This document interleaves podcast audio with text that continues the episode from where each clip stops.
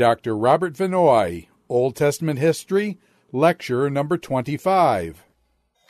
We were discussing Abraham, and number three, under, quote, Abraham's lapses or failures, shortcomings, end quote.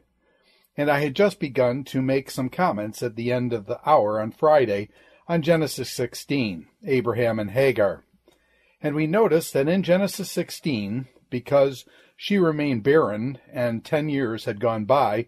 Sarah gives her Egyptian slave Hagar to Abraham. Hagar conceives and bears a son. So the plan, in a certain sense, seems successful. But you read further in the chapter that it injected serious problems in the relationship between Sarah and Hagar, as well as between Sarah and Abraham. You read verse 4 of chapter 16, quote, He went in unto Hagar, she conceived. When she saw that she conceived, her mistress was despised in her eyes, And in verse 6 you read, quote, But Abraham said unto Sarah, Behold, your maid is in your hand, do to her as it pleases you. When Sarah dealt harshly with her, she fled from her face. So those problems were introduced, and we find that the son who is born to Hagar, Ishmael, is not to be the son of promise. In chapter 17, verse 20, God says to Abraham, quote, As for Ishmael, I have heard you. Behold, I have blessed him, and will make him fruitful, and will multiply him exceedingly. Twelve princes shall he beget, and I will make him a great nation. But my covenant will I establish with Isaac, whom Sarah shall bear unto you, at this set time in the next year. So in chapter 17, verse 21, it is quite explicit the line of promise is not to go through Ishmael via Hagar, but through Isaac, who is yet to be born to Sarah.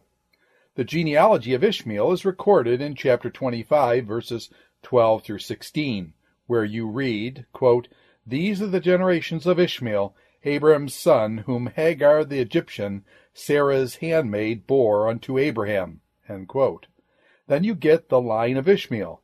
But that, as far as Scripture is concerned, becomes one of these sort of dead end branches.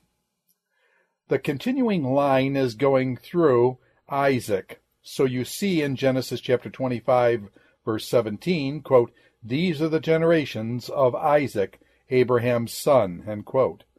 That's the line of the narrative that continues on through Genesis. Now, one further comment on this. Vos says in his biblical theology of Abraham, quote, that Abram was not permitted to do anything through his own strength or resources to realize the promise that's before him, so that in the events associated with Abram's life, I think the thing that stands out in the biblical material is that God is at work, and there is a strict supernaturalism that's involved in the giving of the promise and the realization of the promise that comes to Abraham. Ishmael's descendants intermarried. In Genesis chapter 28 verse 9 you read, quote, Then went Esau unto Ishmael, and took unto the wives which he had, Mahalath, the daughter of Ishmael, Abram's son, the sister of Nebajoth, to be his wife. So you get an interconnection between descendants of Ishmael and Esau. And it's out of those people that the Arab nations, I think, would be traced. What about the Midianites?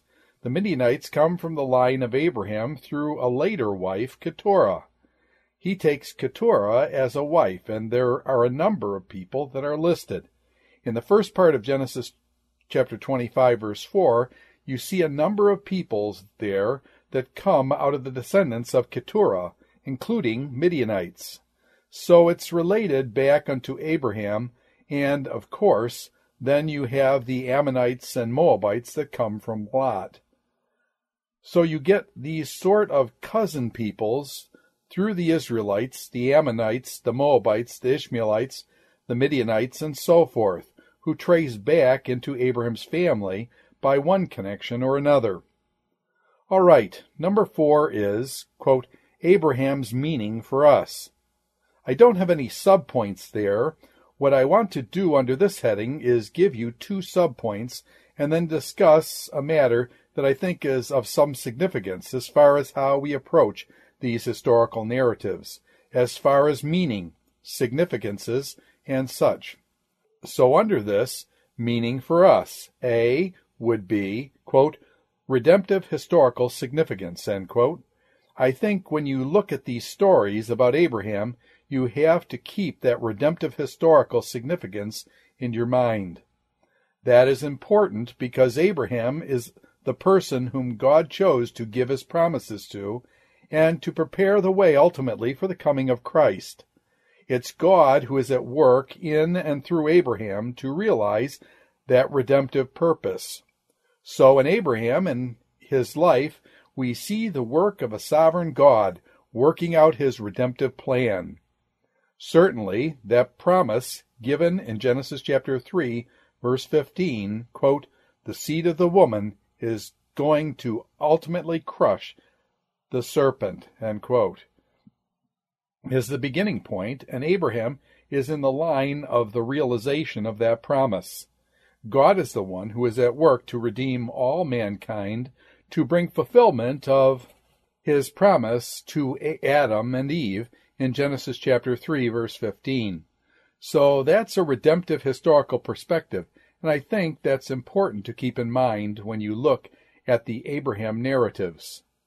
B is, quote, an exemplary or illustrative significance, By that I mean Abraham can be viewed as a great example of faith and faithfulness. We can look to Abraham as a sort of model, as an example for us, and the New Testament does that in Romans chapter 4, Hebrews chapter 11, and James chapter 2. Abraham is given as a model or example of a man of faith, someone who in that sense we can emulate. He's probably used as much in that regard as any other Old Testament figure. Probably Abraham, Moses, David would be the significant individuals in that respect. But those are, I think, two things to keep in mind with respect to learning or significance redemptive historical significance, and then this illustrative or exemplary significance. Now, what I'd like to do for pretty much the rest of the session is talk about those issues in a more general way.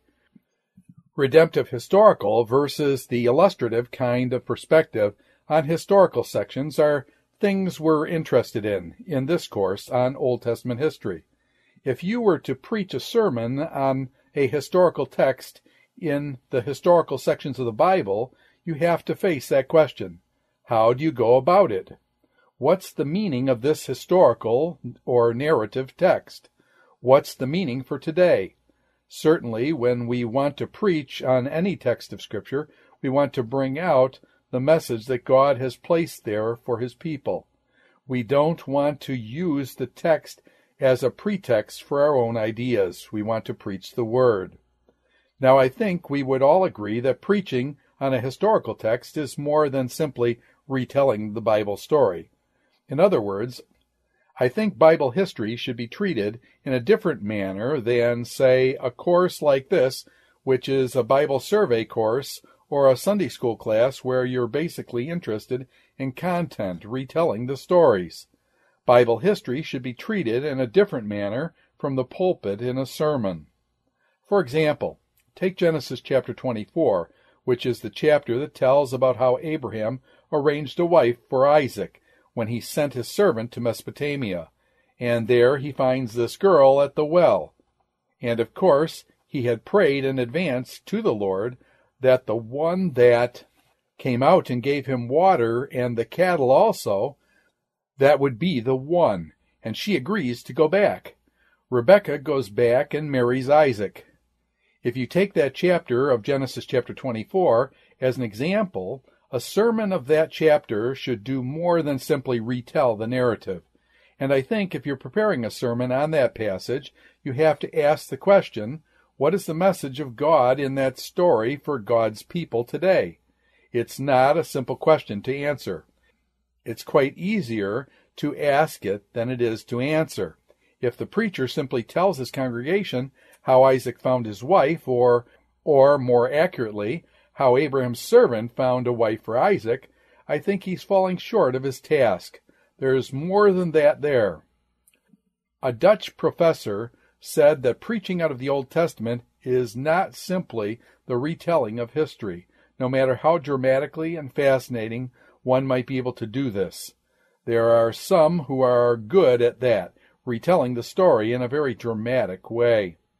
The Old Testament indeed relates history, but in this history it brings us to understand the significance and meaning of God's special revelation as it has been given to his people.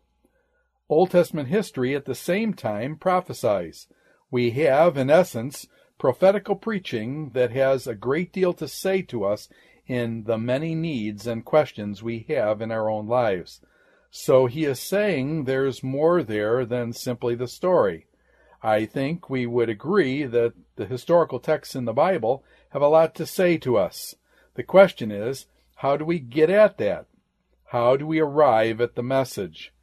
That's where the difficulties arise, and I don't profess to have all the solutions to the difficulties, but I want to focus on the problem here.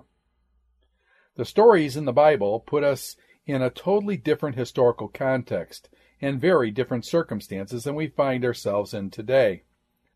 That's one of the problems of preaching on an Old Testament historical text.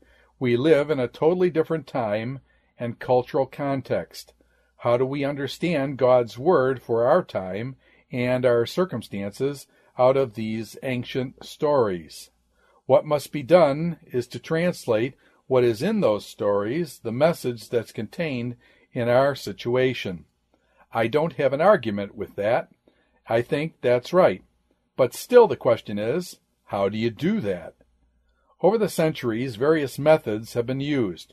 Probably the first one that might be mentioned, and certainly one used extensively in the early church, is the allegorical method. What that method basically does is spiritualize the stories of the Bible, so that the historical facts in themselves really are not very important. But they become bearers of deeper spiritual truths and that's what's then considered to be important. Now, that method has a long history and was followed by many of the church fathers. It is not widely used today. We still run into certain forms of it, but it's not something that's widely used today.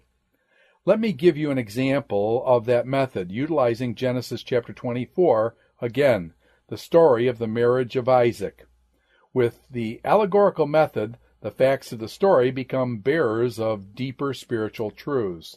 Some examples are as follows, and this is taken from different people. Isaac becomes a figure of Christ who marries his bride, that is, the church, represented by Rebekah, into that kind of symbolism. The servant of Abraham, probably Eliezer, although he is not mentioned by name, who secured Rebekah for uh, Isaac, is the preacher who, by proclaiming God's word, must bring the members of the church to Christ. Rebekah's daily practice of going to the well to draw water means that the church must live by daily drawing from the well of God's word.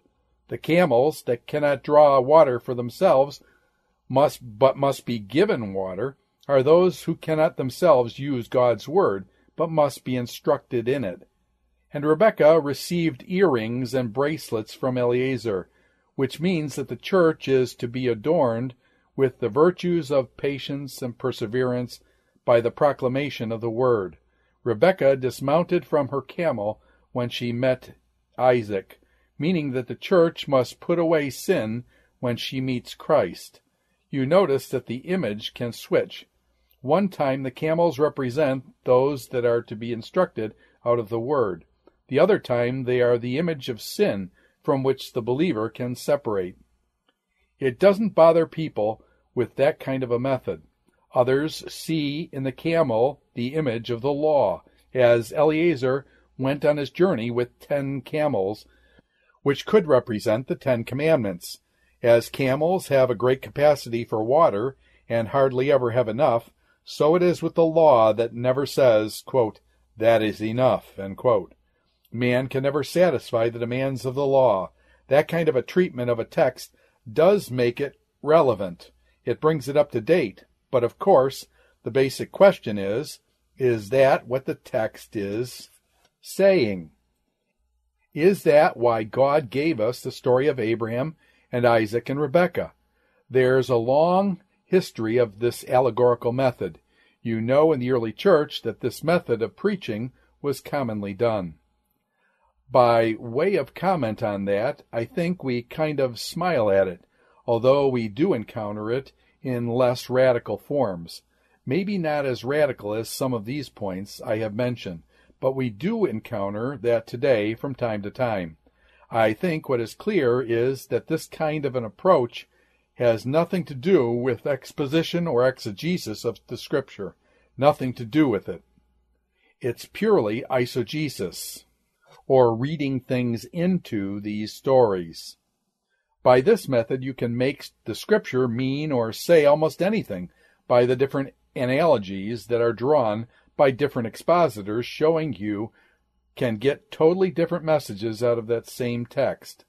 I don't think that is listening to the Scripture. It's imposing the message on the Scripture, sort of utilizing the story to give a message that you've gotten from somewhere else. The facts of the story cease to be important. The real message becomes the spiritual idea by way of analogy that's made and imposed on the text. So then, I think the real message of the text is lost or obscured. That now that's not to say there's no allegory in the Bible, because there is. But I think where it occurs, it's quite clear. The story of the Lord's vineyard in Isaiah chapter 5 verses 1 through 7 is an example. The vineyard is cultivated, has a hedge built around it, and represents Israel. There are a number of them in Ezekiel, so there are allegories. There you are not dealing with historical events or stories, but certain facts are presented in images or figures. And I don't think it's legitimate to treat Old Testament narratives simply as allegory. But if we don't do that, in order to get a meaning for today, the question still remains how do we do this? Some years ago, in fact, five years after the Second World War, in the late 40s and early 50s in Holland, there was a big debate in theological circles in particular over the issue of homiletics in what was termed exemplaristic preaching versus redemptive historical preaching. The question was, what's the proper way to preach? Do we preach from a redemptive historical perspective or from an exemplaristic historical perspective? Now, unfortunately, I don't think those two necessarily have to be set against each other. In that debate, there were people who were either arguing for one side or the other side of it. But exemplaristic preaching was preaching in which the stories of the Bible were proclaimed as examples of how we should or should not act. So what happens then is that the sins of various Old Testament personalities stand as warnings that we should not follow. We should not follow into the same evils that they did. The faith, prayer life, and good deeds of many of these great Old Testament saints are held up to us as examples that we should follow. So exemplaristic preaching basically follows this pattern. Do as this one did, or don't do as that one did. Now go back to Genesis chapter 24 again and look at that for an example for an exemplaristic sort of use of that passage. Abraham desires a wife for his son Isaac, and he doesn't want Isaac to take a wife from the daughters of the heathen Canaanites. He wants him to have a wife from his own family back at Haran, where the worship of the Lord is known. So he sent his servant to Haran to find a wife. The exemplaristic approach would say, so must parents today take care that their children don't marry fellows or girls of the world, but rather other believers. Of course, that's important. Depending on how you take that Genesis 6 verses 1 through 4 passage, some feel that the issue there is an example of the wickedness of the time seen in mixed marriage, the godly marrying ungodly. But was Abraham concerned about that? Now, if someone objects that in the culture of Abraham's time, the parental say in marriage was something that was common, and that today we live in a different culture and parents have little or nothing to say as to whom their children marry, then you could respond that maybe our system is not right. Maybe the results of our system illustrate the problem. Maybe parents should be doing more. Don't we have an obligation to do as Abraham did? The other thing that some would say about Genesis chapter 24 is the matter of prayer. The servant comes to Haran and he prays for God's leading. He says, quote, O Lord God of my master Abraham, I pray, send me good speed this day, and show kindness unto my master Abraham. And then he asks for a sign. Quote, Let it be that the girl comes to water and does this certain thing that will be the one you have chosen. The girl comes and she draws water for him and his cattle, and the point then would be made that seeking a life's partner should be a matter of prayer. The servant prayed, and we should do the same, including the prayers of parents for their children. I don't see anything necessarily wrong with that. Certainly, it is a good principle. But is that what the text is telling us? In Genesis 24, some people can go further and say that Rebekah's readiness not only to give Abraham's servant a drink, but also the camels teaches us that our daughters should desire to be good wives and mothers. They must not live just for themselves, but with joyful service give themselves to others. See, you get a principle of conduct from the way in which Rebecca behaved herself in that context. In the story of Isaac's marriage, you can find a lot of lessons or examples you can draw from the story we can then take these in our own practice of godliness. Now, against that kind of treatment, if you just left your treatment of the text at that point, various objections have been made, and this comes out of the debate of exemplaristic versus redemptive historical kind of approach. In the first place, there's something arbitrary in that approach. The question is, what do you take as an example for us and what don't you take as an example for us?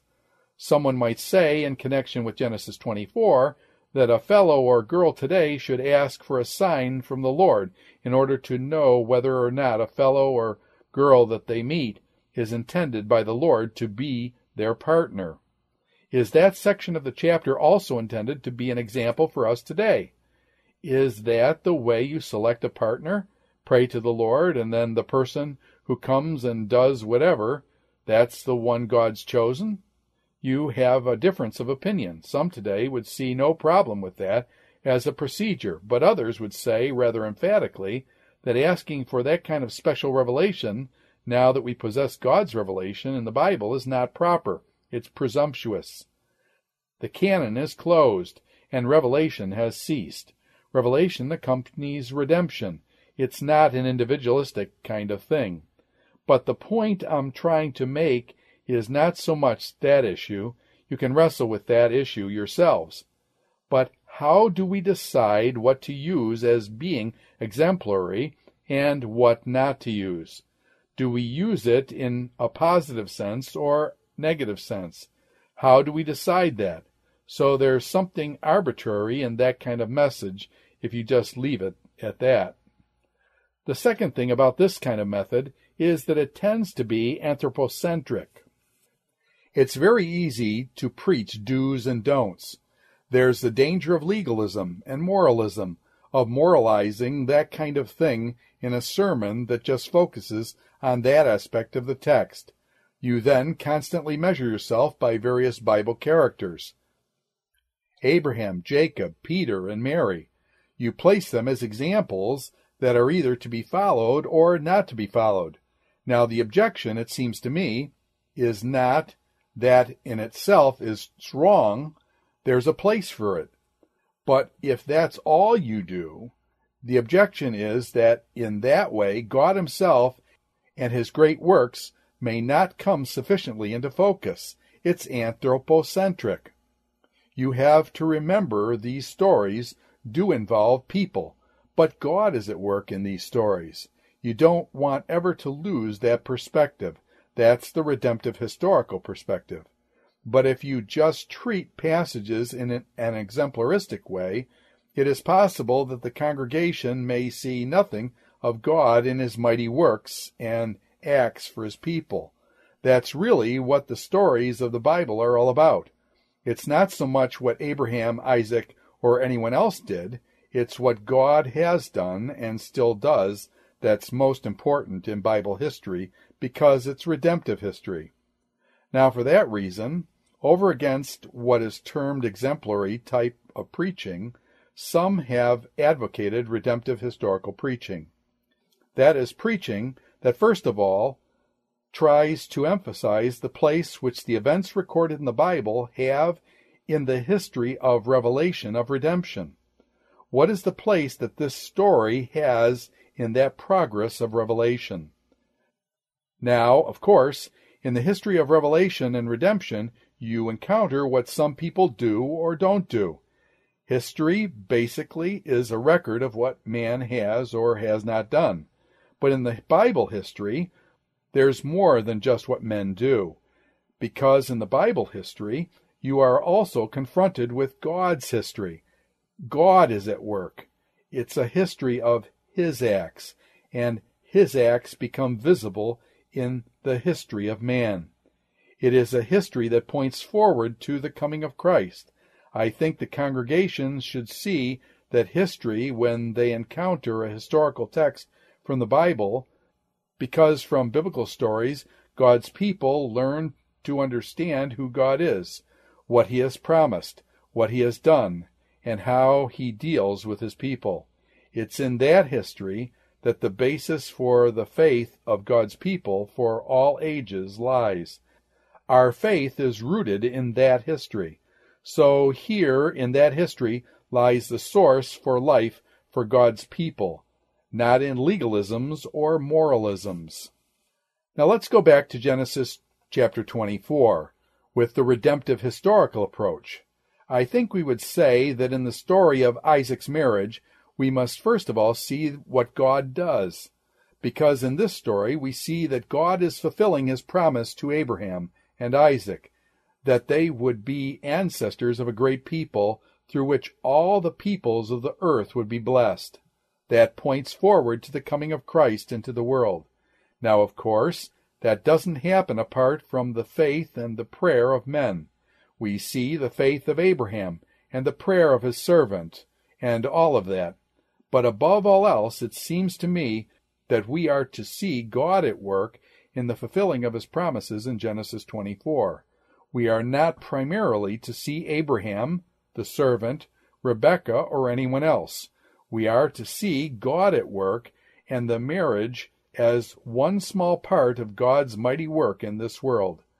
The fact that he incorporates man into that work, the fact that he uses man, that he renews man, and ultimately has the salvation of man in view, is something that is humbling and something that gives reason to praise God. It seems to me that to see God at work in history is a source of great comfort and encouragement to God's people. That fact alone. That's not insignificant. The knowledge that He still uses man and that He brings together marriages, that He keeps His covenant, now as He did then, can stir us up to serve God in obedience and faith. So we don't just receive examples in the Bible. In these stories, we have a revelation of God Himself, who He is and how He works. This is the God who, even today, is involved in our lives down to all the details of it. Now, I don't think it's necessary to see a conflict or contradiction between exemplaristic and redemptive historical preaching. We clearly receive examples in the Bible. I think The problem is that often, particularly in this country, exemplaristic is separated from the redemptive historical perspective, and you get messages on Old Testament stories that are purely moralistic or exemplaristic with no attempt to tie them into the great work of God's revelation of redemption. Now, the weakness of that exclusively exemplaristic or illustrative method is that it tends to reduce biblical history into numerous little independent stories, and each one of these stories can be taken as an example for us, but little or no attention is paid to the place or function of the event in the ongoing movement of redemptive history. This tends to isolate each little story. I think biblical historical narratives should be seen in relation with each other and in their unity within the history of redemption that ultimately comes to Christ. Now, that doesn't mean that those who treat the Bible in exemplaristic fashion do not regard Christ as the center point of Bible history. They do. But the point is that in their method of preaching, that doesn't become apparent. On the other hand, a person who works from a redemptive historical perspective need not deny that many events of biblical history were recorded for our example. But then the person from the redemptive historical perspective is concerned with the questions of why, how, and in what sense. They may be an example, but that has to be related to the redemptive historical perspective. I would relate that to just get back to Genesis 24, to that sign thing. You see, in the redemptive historical perspective, my own perspective, the continuing validity of that approach ceased with completion of the canon spiritually. At that point, we had no canon of the Scripture, and the sign had a different function. But the point is that I think we should handle these stories as real history, not as parables to illustrate some truth. That brings up another aspect of this whole discussion, which I think is worth reflecting on for a minute. That is the relation of the doctrinal sections of Scripture to the historical sections. I think if you reflect on that a little bit, you will conclude that the doctrinal rests on the historical and not the reverse. In other words, in the Bible, history is foundational to doctrine. Now, if you really grasp that, then you can't look at history as merely illustrative. It may be illustrative, but it's far more than that. History does not just illustrate doctrine, it provides a basis for doctrine. If you take the historical sections of the Bible just as illustrative, then it is really not important whether the event occurred or not. Think about that. A parable or an allegory may convey the same message. If you take Bible history simply as illustrative, you could agree with S.R. Driver, who was of the Wellhausen school of criticism, when he says, quote, How much of these narratives is strictly historical, how much is due to popular fancies or embellishment, we cannot say but the importance and the real significance of the narratives lies in the type of character which they exhibit and in the moral and spiritual lessons. Whether they are strictly historical or not may be deduced from that. The patriarchs are examples of faith and goodness, and also sometimes of unworthiness and failure. You see, for someone like Driver, these things never happened but it doesn't make any difference to him. In these stories, we can find good illustrations and good examples, or bad examples as the case may be.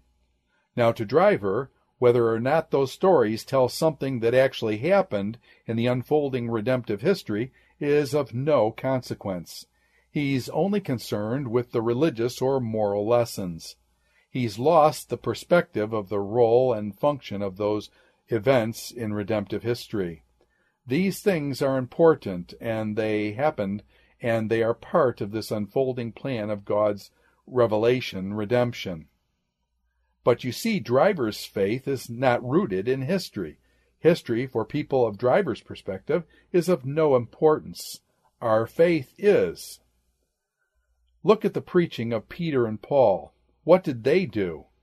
Basically, they recounted the acts in the course of redemptive history. They went back and traced the line of promise through the Old Testament. We need to see how God is at work in a revelatory, redemptive way in the events that are recorded in the Bible. If you are just going to get lessons, you can preach from Aesop's fables and make an equally valid point in many cases. Now again, that doesn't deny that certain doctrine or truth can be illustrated from an historical account. A sermon on James chapter 1 verse 6, quote, he that doubts is like a wave of the sea, quote, can be illustrated by a story on Thomas in John chapter 20 when he doubts. You can certainly do that legitimately. But if you look for an illustration like that, you don't have to confine yourself to the Bible. You can look in church history and find other equally valid illustrations. So you can illustrate a doctrinal text with a historical text. But if you choose a historical text or a sermon to preach on, it seems to me you must take it in its integrity, in its context, in the history of redemption, and attempt to draw out the significance in that perspective. So it's not only illustrative, although it may be illustrative. It's intricately related in some way to the progress of Revelation redemption. Okay, that's been kind of a long side discourse. I wanted to get that in somewhere because I think it's important to reflect on some of those questions with respect to how we are to derive relevance from these historical narratives today. With that redemptive historical perspective, you see with Abraham, I think it's clear.